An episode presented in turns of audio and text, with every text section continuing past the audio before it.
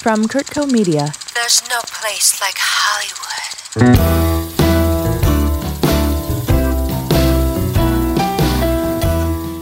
Welcome to Hollywood Unscripted. I'm Scott Tallal with the Malibu Film Society, and today we're actually going to be talking about television. Joining us is the multi award winning producer Kara Vallow, who currently runs three of Fox Television's four Sunday night animation domination shows Family Guy, American Dad, and The Cleveland Show. She's also the producer of the next season of Cosmos Possible Worlds. Welcome, having me. I want to start with Cosmos because this is something that you're getting ready to launch Mm-hmm. the next iteration. It's going to be mm-hmm. called Cosmos Possible, Possible Worlds. Mm-hmm. Talk to us about uh, that. Well, Cosmos was originally just supposed to be a one-off. It was supposed to be a one-season, like special mini-series, and Just remaking the original Mm-hmm. and it was Sagan. a yeah a project that Seth MacFarlane really wanted to do. And he contacted Ann Druyan, who's Carl Sagan's widow, who owns the property, and convinced Fox to do this series. It ended up being a lot more successful than anyone had anticipated it was going to be. So they decided they wanted to do a second season, which we had sort of never thought was going to happen. And we actually finished it last year, the middle of last year, and I finally have an air date for it that I don't actually have at the top of my head, but sometime this spring. I've I heard it's should going to be in it, March. March, okay. Yeah. So we're yeah, we're excited. That's finally going to be seen. Well, the title certainly suggests a lot of interesting stuff, and you get to Mm-hmm. Visualize that. Yes, yes. I mean, did you watch the first Yeah. season Oh, of yeah. Mm-hmm. Cosmos? And you, did you watch the original Carl Sagan series? Yes, I am that old. Um, Yeah, no, I am too. I was forced to watch that as a child with my parents. It was, you know, vent television in our house. So when I was approached about contributing animation to the remake of Cosmos, I was extremely hesitant about doing it. In fact, my initial reaction was that I was very busy and I, I had just come off developing a show that didn't end up going and I was exhausted. This is before I had spoken to anyone about what they were planning on doing with it. But it held such a reverent place in my memory that I felt I couldn't do it justice. And I hadn't really spoken to anyone. I only spoken to Seth, and he sort of talked about it. He was like, well, we want to, you know, how they had in the Carl Sagan version, they had live actors portraying historical figures, and it looked a little bit wonky, you know, like current day, where people are, their expectations are huge period productions like Downton Abbey, and they didn't have that kind of budget, so they were going to use animation instead. And I was like, oh, I don't know, I don't know if I can do it justice, and it seemed sort of daunting to me. Just because of the difference in animation style, or Well, I hadn't even gotten that far in the process. It was the idea of animating Cosmos to replace a huge element of the original show. So my first reaction was, I don't want to do it. I can't do it. I remember I was driving home from work, and one of the producers on the show called me and said, "Oh, so we want you to come meet Anne and the Cosmos people. Thanks for coming on board." And I was like, uh, "You know, I don't know. There must have been some mistake. I'm too busy and I can't." And he said, "Well, no. Seth said that you could do it, and that this other project was done." And so I went and met with Anne, and we talked for a couple hours. And it was one of those situations where she sort of charmed me into doing it, and I understood what she was imagining, and it wasn't just sort of replacing this live action narrative element with animation. She wanted something different, and we talked about like what Cosmos meant to us, and you know, then it was like, well, actually, animation is probably the only thing you could use to achieve what what she wanted to achieve with it. So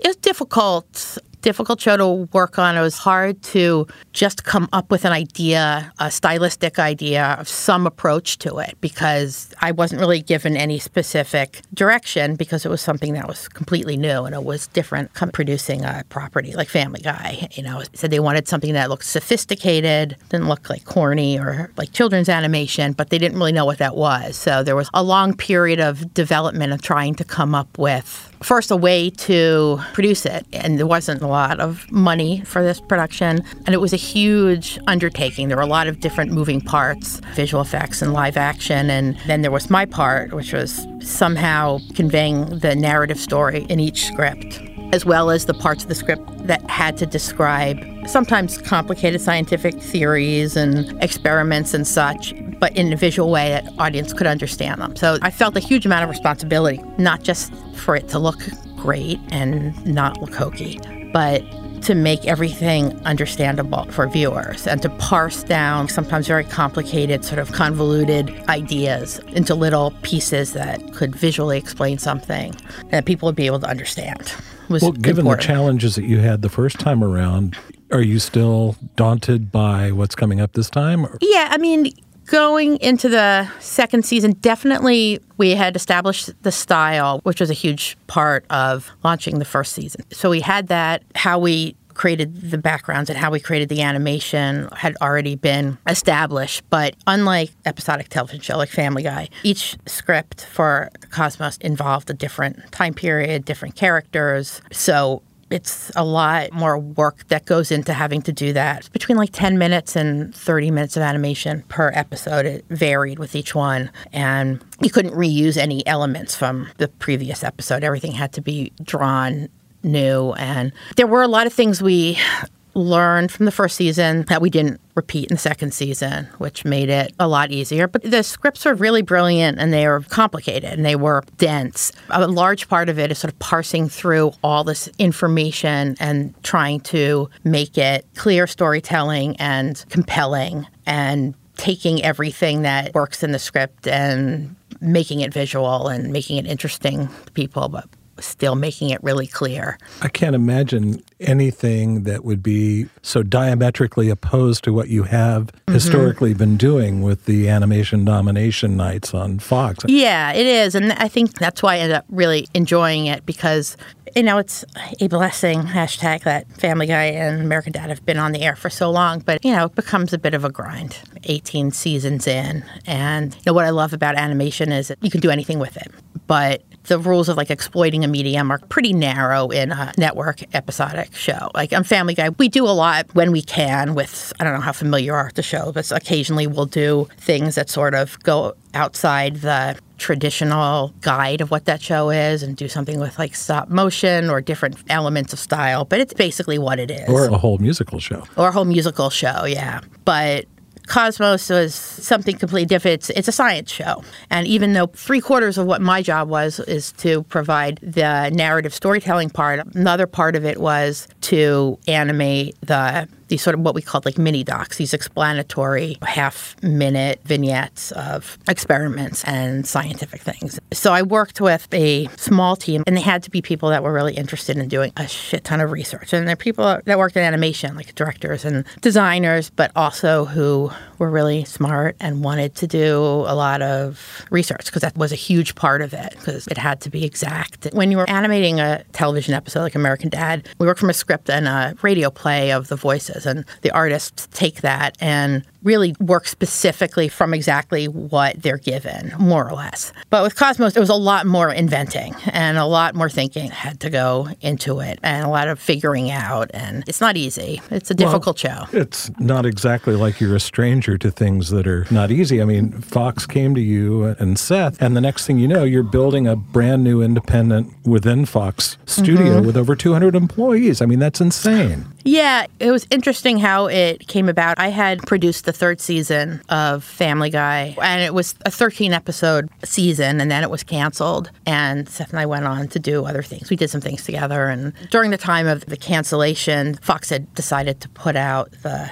episodes on DVD. And Seth and I kind of knew just from like the zeitgeist that there were fans of the show. And when the DVDs came out, they would have these like little DVD events at bars and stuff around colleges, and I'd go to a lot of them with Seth, and like lines around the block of these young guys wanting to just get the DVDs and see Seth do voices stuff. And it was a little odd because the show had been off the air for a couple years, and it sold a lot. So that was one of the reasons they investigated bringing it back. Not the only reason, but Seth was developing another show, unaware that Family Guy was ever going to return, and I was American Dad, and so I was producing a presentation for that show over at Fox to try to sell it. They had like a couple presentations that they were going to choose from, and they made the decision to renew Family Guy and then also pick up American Dad, which was a little surprising.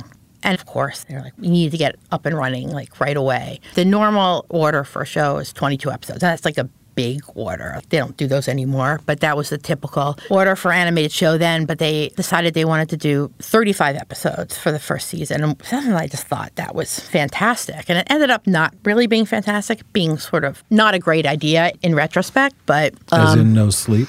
You know, it's not that it was too much. And they also wanted us to do this Family Guy movie that I'd sort of forgotten about in that same time period. And it was just, I think, for Seth in particular, who does the majority of the voices and at the time did the majority of work on the scripts and looked at every storyboard panel and every design, it was just that many episodes too many. So the idea was to get these shows up and running somehow. And for me, it would turn out to be really a great opportunity. I produced a lot of shows. You know, we had Fox behind us at this point. Like back before the show got canceled, they weren't really behind us so much. Trying to get anything was a bit of a struggle. But when it came back, it was a whole different sort of situation. And they allowed me to have a lot of autonomy. Partially, it's because I think the nature of a studio like that, I think if they had their druthers, they wouldn't do animation because for some reason they never really wanted to understand how it worked or wrap their minds around it. So it's something they never have a lot of control over. And if you come from a background of working in live action, it becomes extremely frustrating to then be in charge of animated shows because it's not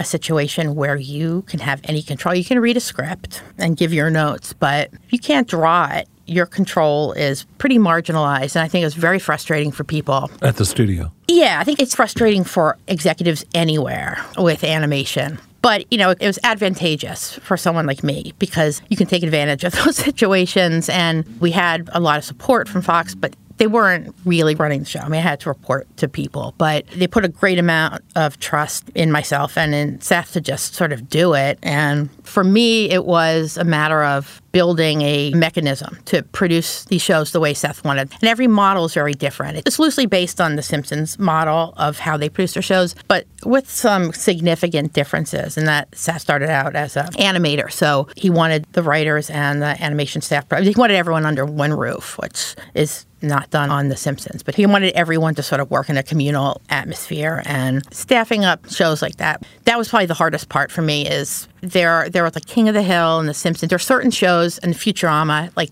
that are based on that live action animated model. They're not like wacky cartoons. Mm-hmm. So there's certain kind of artists that sort of understood that kind of storyboarding and directing. And it's very different from artists who would work on like Bugs Bunny or Powerpuff Girls or something. So there were a limited number of board artists and directors that sort of fit that mold. And so there was a lot of pillaging and I lost a lot of friends trying to staff those shows. Just because um, people didn't get it, didn't no, it out? was a matter of steal, right? stealing people oh. from other shows. Yeah, mm. because there were a finite number of artists who worked in that style. Right. And it's really important because there are wonderful artists that work on Cartoon Network or Nickelodeon, but they come in and try to draw a Family Guy storyboard and the characters are bouncing around. And if you look at a storyboard for a Family Guy or for The Simpsons, it looks very boring. The characters aren't moving all over the place. And it's really modeled after how the actors say those lines. It's adult humor and it's based on a radio play and it's not really exploiting the medium of animation the way children's animation does. Right. I mean, you're serving a whole different audience, though. Yeah, and it's just a different way of producing a show. And it can go horribly wrong if you don't understand that when you're setting up a system for a show like that. Mm-hmm. And I'd known Seth for a long time. We were very close, and I knew what he wanted. And so it was important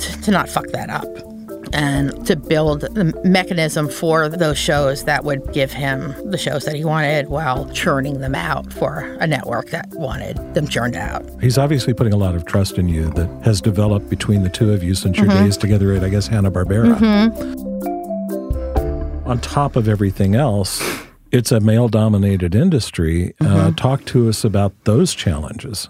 Yeah, well, I guess that's sort of multifaceted. The entertainment industry is male dominated, and the television comedy world is male dominated again. It's a little bit better now, but they were male centric writing staffs and male executives for the most part. And I could write a book on the sort of nuanced, subtle, continuous efforts to to marginalize me and my so-called power. I was doing a job, you know. At a very high level, though, and still are. It's a high level, but it's still part of production. You know, th- uh, these shows are productions. We're not executives, and I think there's a level of sort of misunderstanding sometimes of my role, I guess, and how it differs from other producers, like line producers on shows. And I had a lot of difficulty, and Seth had a lot of respect for me and did put a lot of trust in me. And that was the only reason why they even allowed me to do what I did. And for the first couple years, maybe the first five or six seasons, um, then it just stopped. I'd have to go to Fox and meet with uh, business people and the executives to justify my production plan for the season, which was a schedule and, and, a budget. And Seth always came with me. There was always a situation of sort of being berated by some dude about why Who has the never episodes, done your job Oh, and never doesn't done, really understand never, it. never done my job now. Why the episodes couldn't be delivered a year or you know, just no comprehension. And Simpsons had been running for like 30 years. It wasn't like new, it wasn't new science. But it was always a matter of my like not being taken exactly seriously and having to defer to Seth, who would say, "Yes, she knows what she's talking about. This is how long it takes, whatever." And that just continued. There was a point at which they just sort of backed off from everything, and it was fine. And they didn't give us notes, and they stopped questioning the schedule, which was the same every fucking year. There wasn't going to be a point at which it was going to take us six fewer months to get the show on the air. So, mm-hmm. and then Seth occasionally had some great idea. Like he wanted to do this Family Guy Star Wars crossover. So he would come to me and say, I would really like to do this. Is there a way we can do this? So I'd come up with a plan and put together a parse down budget as much as I could because it seemed like a good idea to me and it's something you wanted to do. But then I'd talk to a studio about it and it would be like I was out of my fucking mind. Like, no, we're not spending another dollar to do some frivolous idea. Um, you know, and there was that sort of lack of, well, maybe you this could be commodified. And so I'd come up with ideas. Well, maybe if you put it on DVD and you could get some money back for it. And I ended up making them hundreds of millions of dollars. And then they wanted more, you know, but it was always, I was sort of constantly met with being made to feel like I was like a female child presenting some like ridiculous idea and not something that was like a potentially good business idea. Maybe you'll make a billion dollars on this and something George Lucas wanted to be involved in with us. There was always just like a sort of lack of imagination with hmm. something like that. Like I was always asking for something and not being a partner in creating something that I wasn't making any money off of it. I was doing it because Seth wanted to do it, and it wasn't like a money thing, but ended up making the studio a lot of money. And I have to imagine would have been different if I had been a dude. Given that struggle, I mean, obviously, when you're hiring people, talent always wins out. You have mm-hmm. to hire the people who can do the job. That said, are you involved at all in trying to create any kinds of mentorship for women who are coming up through the ranks? Oh, of course. Yeah. Yeah, totally. I mean, I don't hire the writers, but I encourage them to think outside the box of being just white men. And Family Guy has been through a couple different rounds of showrunners. The current showrunners have taken up that challenge and hired some women. And uh, showrunners at American Dad have done the same. In terms of what I have control over, yeah, absolutely. I just sort of make it a mandate for all the other aspects of the show that I do control hiring on. That in terms of talent, there's always the limitations of availability. And you know, for production and people working in those areas, I just have mandates because there's no reason to not hire people of color and women at the same rate. Just, they'd have to figure it out. Mm-hmm. My line producers on the shows work with Women in Animation, which is an organization that promotes jobs for women in animation. It's still a bit of a struggle. Certainly in my generation, I was raised, you know, my mom was a doctor. She was independent, but I was not raised to think I could be a television comedy writer or I could draw cartoons and make a living. I mean, I think maybe the millennial generation, the new generation,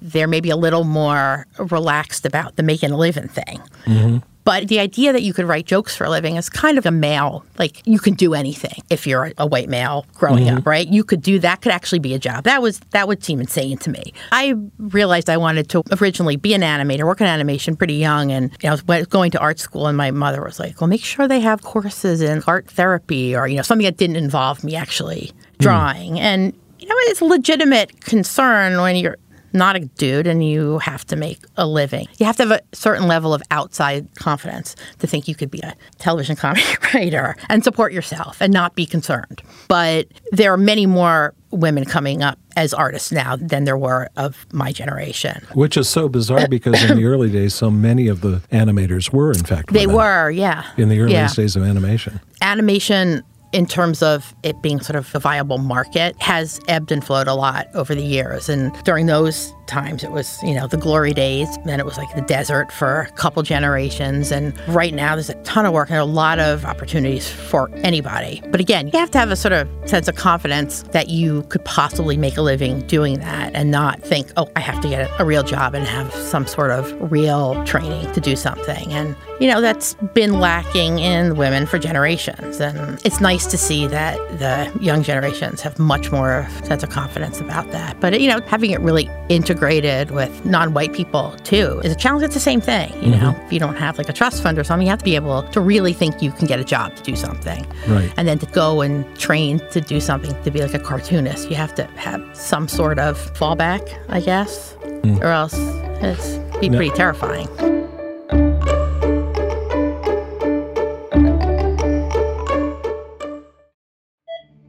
On medicine, we're still practicing. Join Dr. Stephen Tabak and Bill Curtis for real conversations with the medical professionals who have their finger on the pulse of healthcare in the modern world. Available on all your favorite podcasting platforms. Produced by Curtco Media.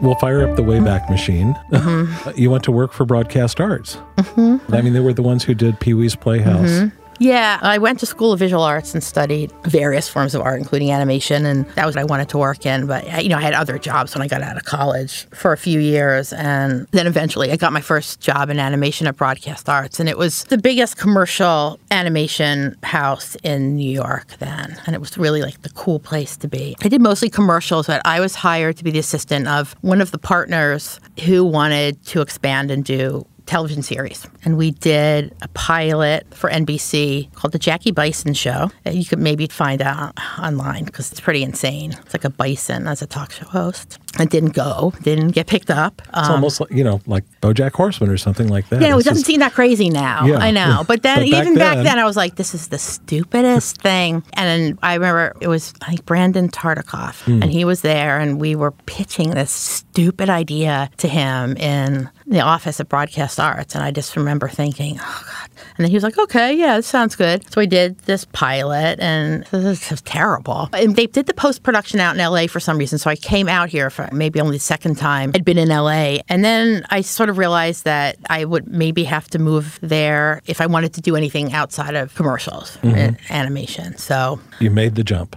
I did, and I, I didn't know anybody, and it was a different time. It was cheap to live here, and I temped through a temp agency for about a year and a half before I got a job in Which was? animation. I remember I was at a, a temp job at a bank, and I would read the trades, and Paramount was setting up an animation division, and that's when that sort of started to happen, where studios were starting to want to do animated movies. So they had a studio in Glendale called Hyperion Animation. They were just setting up. So I had had experience in animation in New York, and there were very few people who had any experience working in animation production. So my first job outside of this two years of temping was really good. It was on a movie called Bebe's Kids. It's sort of like a cult hit now. Me, it seems a little offensive now, but it was, it was fun. It was kind of a flop, I guess. But I worked there for a couple years, and then when that was done, I, I don't know. I worked at so many different studios. Because you did Teenage Mutant Ninja. I did, yeah. I went to work at a studio called Fred Wolf Films, and it was sort of the dying days of the Ninja Turtles. And I produced like the last few seasons of that. Mm-hmm. And then a bunch of other shows, one called Dino Babies, which is what you'd think it was. And then I did a bunch of like these straight to video Bible story things. And during the first season of Cosmos, some of the producers wanted me to veer more towards like realistic style animation, and I wanted it to be way more abstract. And I couldn't find a way to describe what I was afraid of because we couldn't make it like Disney. We had a small budget and not a lot of time. So I wanted to stylize it to make it seem adult and not wonky. And I kept thinking back to those fucking Bible videos, and it was that the animated Jesus that looked so wonky. And I said, Seth, I did these videos, and it's like the animated Jesus. That's what it's going to look like. If I make him look realistic and walking around like a man, it's going to look like those videos. And so he would use that reference all the time whenever one of the producers would be like, oh, I think you should move a little more realistically. You know, he should look a little more human. And he'd be like, you know, Move the decimal point to the right and you can afford to do it. not even. I mean, it's hard to make anything look adult animation wise if you're going to naturalize it. It's just fucking impossible. But that's the kind of stuff I did. Talk about how you wound up at Hanna-Barbera and meeting Seth. I think I had left Fred Wolf for some reason, and a friend of mine was working at Hanna Barbera, and they were looking for someone to produce show Johnny Bravo. And they were part of Cartoon Network at that point, and they were part of Turner mm-hmm. Television, and they had a program called I think it was What a Cartoon or something like that, where they were producing shorts for mm-hmm. like anybody could submit an idea with like nobody's. It was spearheaded by a guy named Fred Seibert who worked there at the time, and it was really brilliant. And through that program, Seth came. He was, you know, 22 or something, and he had moved to LA because he had a short, and it launched careers like Genndy Tartakovsky, who's like a big director at Sony, and he did Dexter's Laboratory, and then there was Powerpuff Girls, and it really brought enormous amount of talent in. But Johnny Bravo was the show that Seth was assigned to. They didn't do his short, but they put him on the show, and he was a storyboard artist and a writer. And we became really really good friends.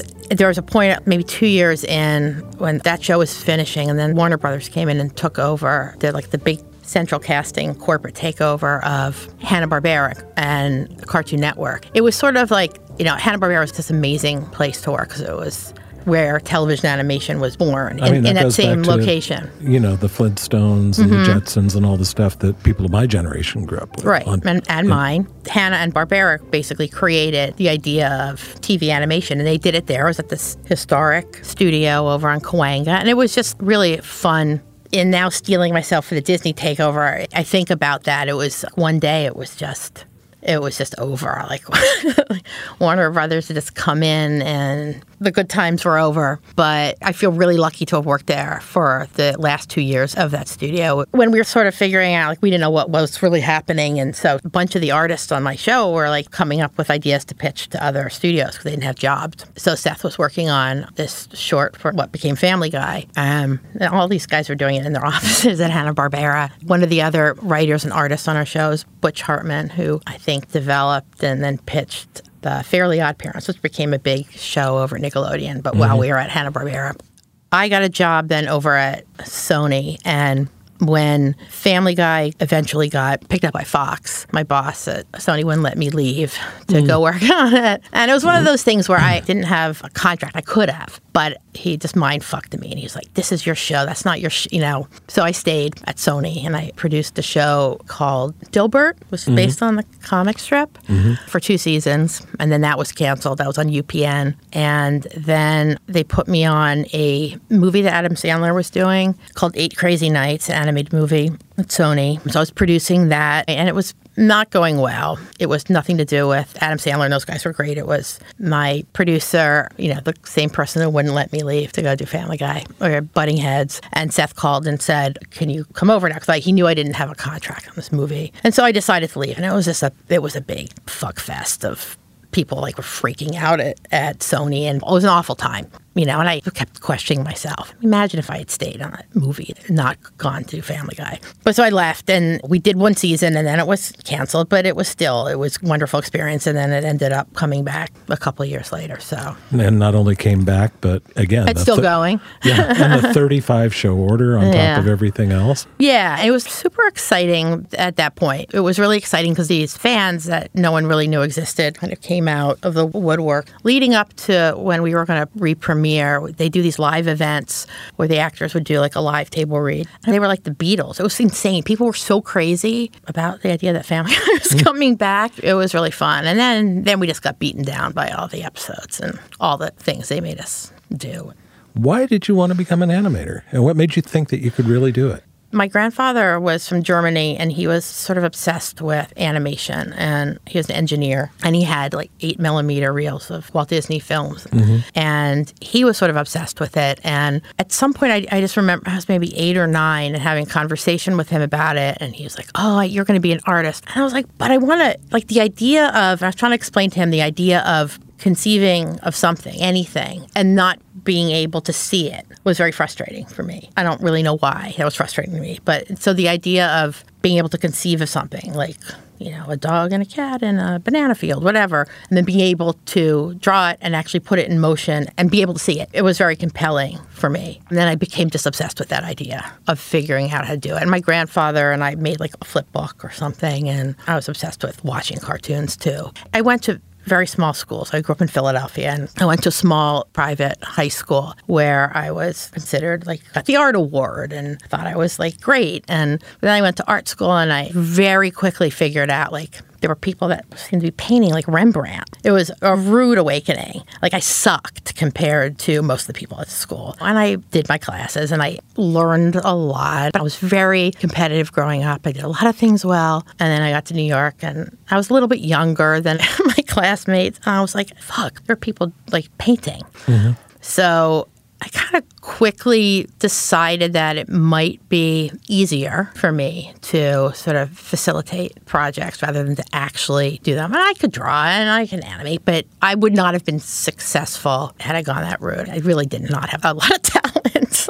But you have talent as a producer. yeah, I do. And it is a kind of talent. Kind of. Well, you'd be surprised, but people don't. Hopefully, most of our listeners know I hope so. just how hard producing is. It's pulling together a whole project. It's making a project happen. In television, in particular, I mean, mm-hmm. people talk about film being a director's mm. medium, but television is definitely the producer's medium. Yeah, and I think that the shows I produce are on an arcane model. The streaming model, they don't do like 22 episodes of television, but we still do that. And like The Simpsons still does that. And it's really a metric ton of work. And animation takes a really long time. I mean, it's like a year and a half.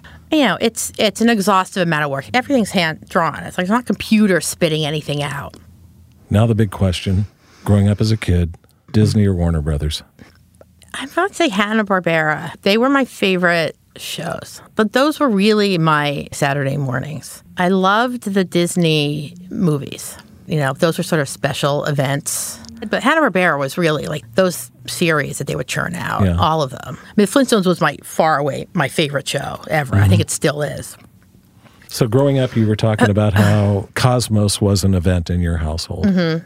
Just how mind blowing is it now to actually be producing Cosmos? Mm. Yeah, it is. I mean, you know, I still will hold the Carl Sagan in so much reverence. And I feel like it's something so different. It's not that show, it's sort of a whole new creation. And after we produced the first season and it became so popular and people loved it so much, it was amazing because everything is so difficult. And the amount of work you put into animation is it takes so long and it's such hard work. And to see that kind of reaction was really wonderful. And to see like Neil deGrasse Tyson basically became like a superstar because of that show. And it was amazing. And to see people actually wanted to see a science show. Millions and millions of people, and they broadcast it simultaneously all over the world. And they were desperate for a science show, I guess. And if Ann and Seth hadn't sort of pushed it and said, we just want to do this, just let us do it, because I make mm-hmm. Family Guy, so let me do this,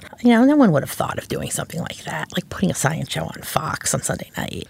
Speaking of superstars, Seth. I mean, this mm-hmm. is a guy who, aside from starting off in animation and now running these shows for Fox, mm-hmm. this guy who sings at Carnegie Hall and the Royal mm-hmm. Albert Hall and has released five albums and has mm-hmm. hosted the Academy Awards and is putting the Orville and, and other great television on the air. And he's picked you. Well, let's just say he picked me long before any of that happened. But he was it still wasn't the that. guy.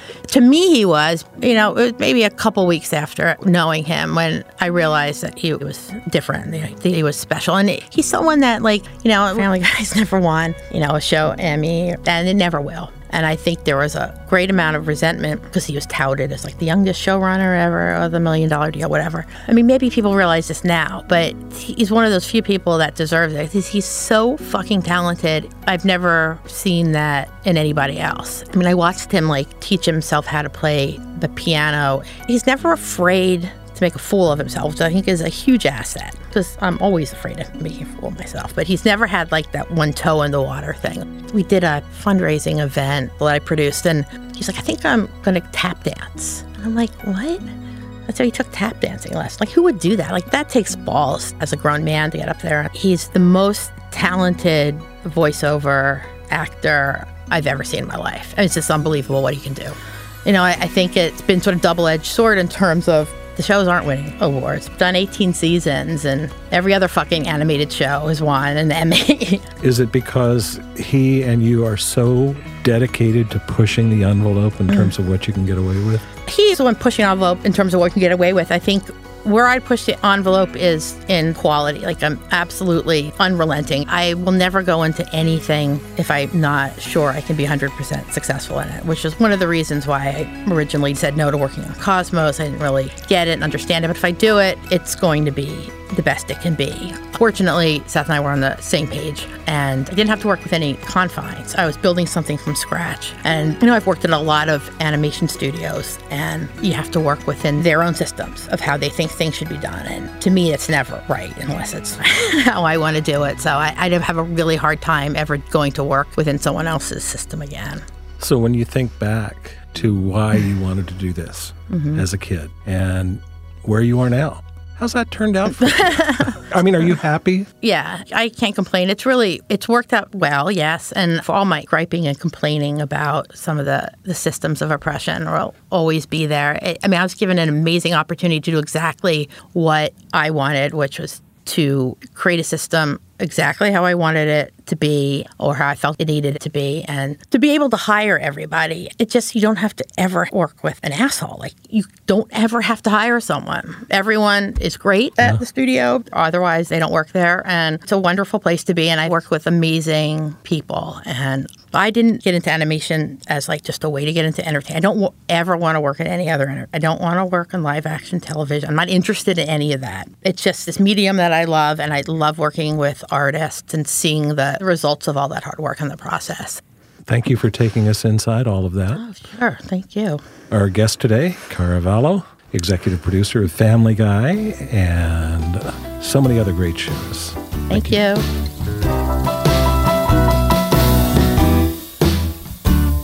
Hollywood Unscripted is created by Curtco Media and presented in cooperation with the Malibu Film Society. This episode was hosted by Scott Tallal, with guest Kara Vallow, produced and edited by Jenny Curtis. Sound engineering by Michael Kennedy. The executive producer of Hollywood Unscripted is Stuart Halperin. The Hollywood Unscripted theme song is by Celeste and Eric Dick. Please rate, review, and subscribe to this podcast for more conversations with top industry professionals discussing entertainment you love.